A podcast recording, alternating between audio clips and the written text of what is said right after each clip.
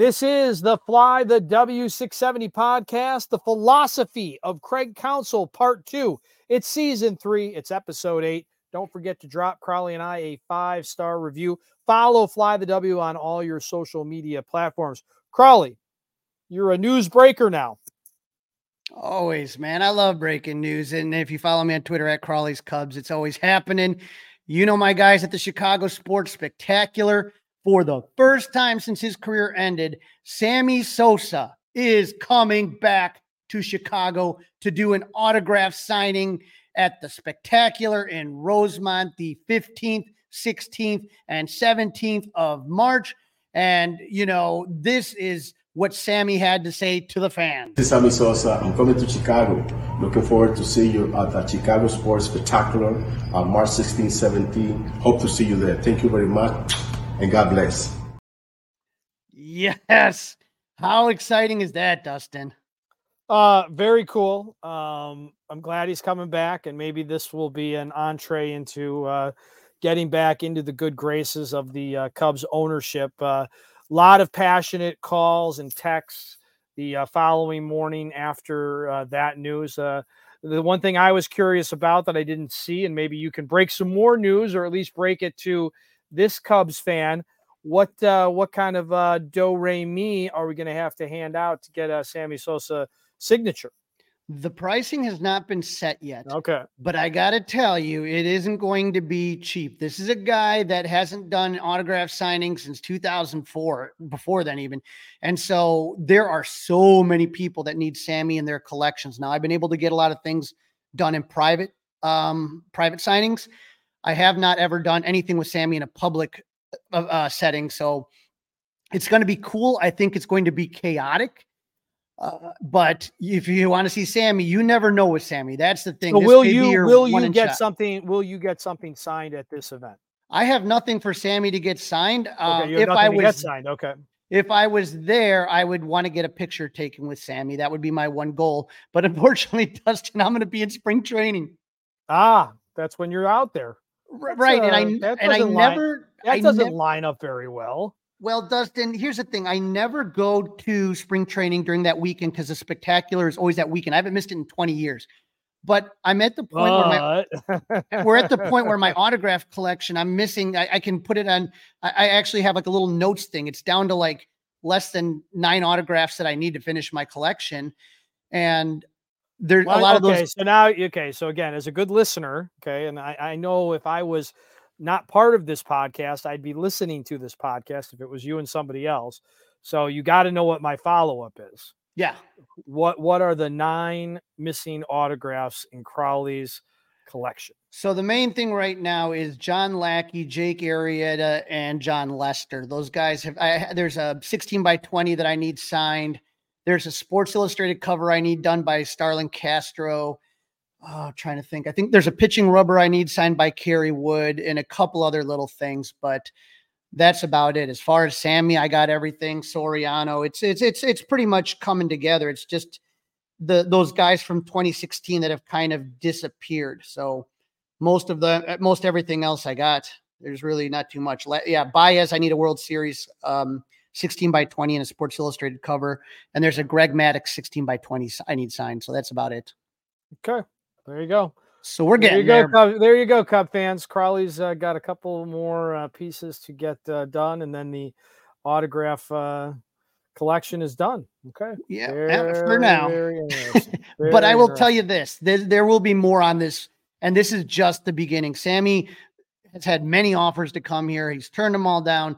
He wants to be back in Chicago. This is just the beginning, Cub fans. Keeping that in mind. All right, Crowley. We've had a little bit of uh, action on the free agency front. Uh, I don't know if it's hot, hot, hot, but there has been some action, and we kind of uh, uh, tinkered with it a little bit, referred to a little bit of it, if you will, in the first segment of today's podcast. Yep. Joey Gallo signs a one-year, five million dollars deal with the Nationals. Lefty reliever Matt Moore signed a one-year, nine million dollars deal with the Angels. Former Cub Aroldis Chapman signed a one-year, ten million dollars deal with the Pirates. And Dustin, I know you've been waiting for this one. The uh, former Phillies first base D H Rhys Hoskins, who we looked at plenty, signed a two-year, thirty-four million dollars deal with the Brewers. The deal includes a player opt-out after one year. So this is very similar to the Cody Bellinger deal, the pillow contract, where after a year, if, if Rhys Hoskins is absolutely killing it, he's opting out. If he's not killing it, he stays in, and Milwaukee's taking a gamble and would have to pay another seventeen million dollars the following year. So what do you think? I mean, it seems it's a lot of money, but I feel like the Brewers are kind of messing with the Cubs a little bit with this signing. I don't know. I think once the Cubs traded for Michael Bush, I think that they, I think a lot of people are really curious to see what Michael Bush has to offer. Uh, as far as Hoskins is concerned, you know, could they be messing with them? The Brewers very badly needed a first baseman. They struggled last year. Rowdy Tellez did not, you know, took a couple step backs. He regressed. So I, it was definitely a position of need that they had. And it was, it, it's not like a, a, a terrible deal. You know what I mean? It's like, okay. You're so right now, so right now, Nicky Madrigal's the Cubs starting third baseman if they got to play on Sunday, huh?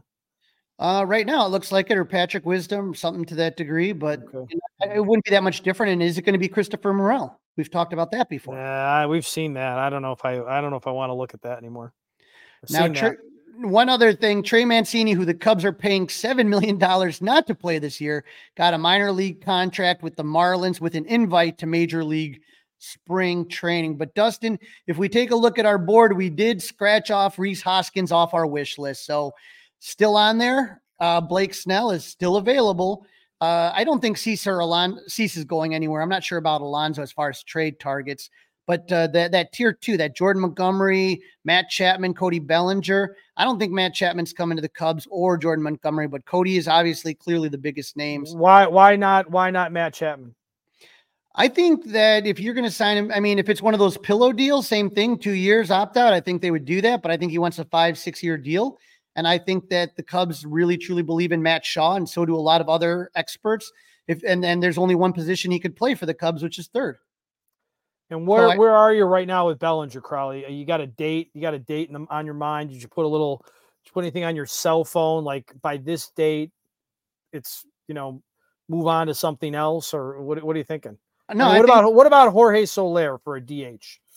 I mean, why couldn't you do both, to be honest? But well, Bellinger, sure, but do something.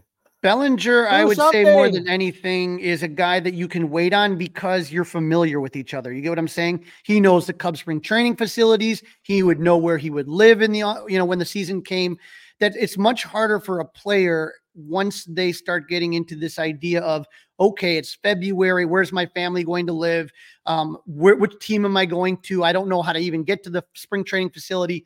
I think with Bellinger, you, you're not having to deal with all that. So you have the luxury of waiting longer. I know nobody wants to hear that, but you know, I think it's really going to be a staring contest between Jed and Boris. And we'll see if Bellinger at some point in time just says, you know what, what, what's the Cubs' best offer? And, and go from there and try to try to hammer it out. I think if you're talking about five, six years, one hundred fifty million dollars, I think that that's something the Cubs are comfortable with. If you're going with what Boris is saying, a two hundred million dollars, I don't think the Cubs are doing that. All right, I got a lot more on this. We'll save it for the next podcast on Monday. We're uh, a little bit tight. Don't want to use up everybody's time right now. Let's uh, talk a little bit about the H O F twenty twenty-four class. H O F twenty twenty-four class, Todd Helton on his sixth ballot makes it in with seventy-nine point seven percent. You need seventy-five. Adrian Beltre, ninety-five percent. I thought that was pretty high, Dustin. I don't know about I you did, on that. I, I did too. Yep. Good and player, then, but high. Yep. ninety-five. Yeah, that's high. And then Joe Mauer at seventy-six. So both Beltre and Mauer were first timers on the ballot, first ballot Hall of Famers. But if you're telling me Adrian Beltre is a first ballot Hall of Famer with ninety-five percent, you know, Ryan Sandberg took him at least, was I think on his third try. Uh, I don't know. Uh, Billy Wagner just falls short at seventy-three percent. Sheffield is done. He is he made he had sixty-three, and that's as high as he's going to get. Andrew Jones, we'll see if he ever gets the love, but he's kind of stuck at around sixty-one. He's only got three more tries at this. Uh, Beltran, I thought, you know, fifty-seven, but then A-Rod thirty-four and Manny Rodriguez thirty-two. Manny Rodriguez is almost off the ballot. So uh, the guys that have been implicated in P E Ds are still not getting much love. No. I guess, and that's the, what I don't like really quickly on this is you, I do like the fact that voters put their ballots out there. What I don't like is I don't understand, Crowley, if you voted for a guy in twenty twenty-two and then you don't vote for the guy in twenty twenty-three, when there's no restrictions on how many guys you can vote for, there are no restrictions on how big or small the class needs to be. How, how does that work?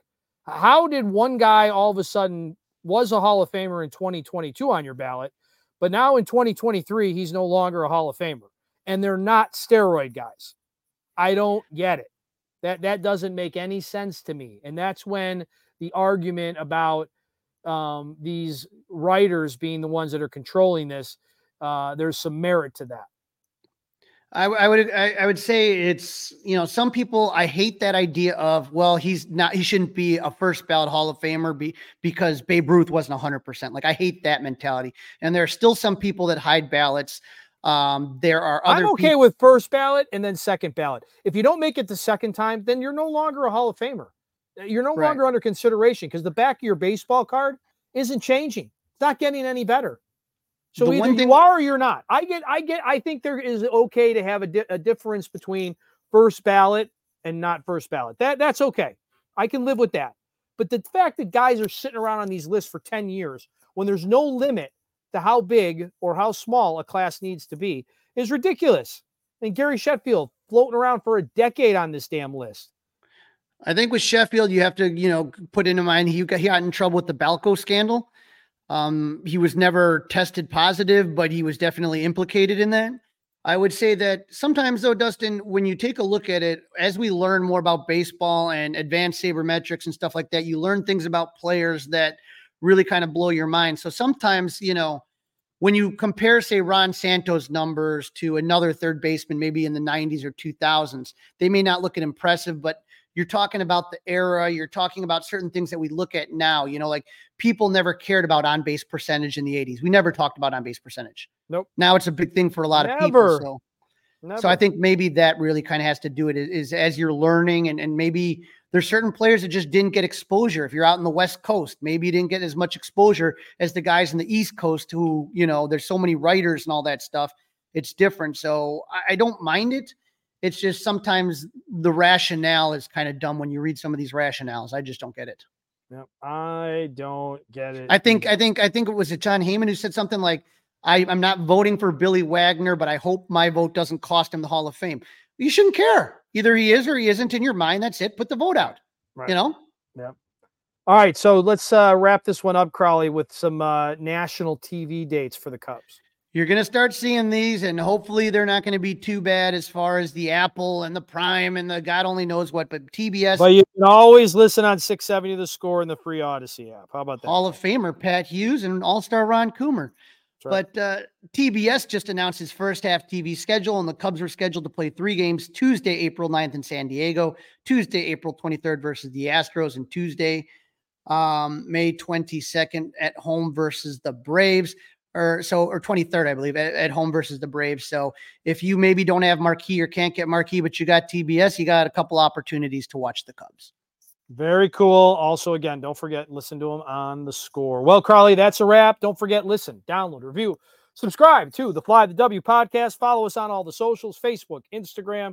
Of course, we're on Twitter. You can email us, fly the w six seventy at gmail dot com. And now you can watch Crowley and I on YouTube by subscribing to the six seventy The Score YouTube channel. Crowley, have a fantastic rest of the week. Have a good weekend. I've only got three football games left in this year. I'm a little sad. But, uh, hey, what are you going to do? I, I'm ready to welcome all the football fans back to the baseball world for the Fly the W podcast. Go Cubs!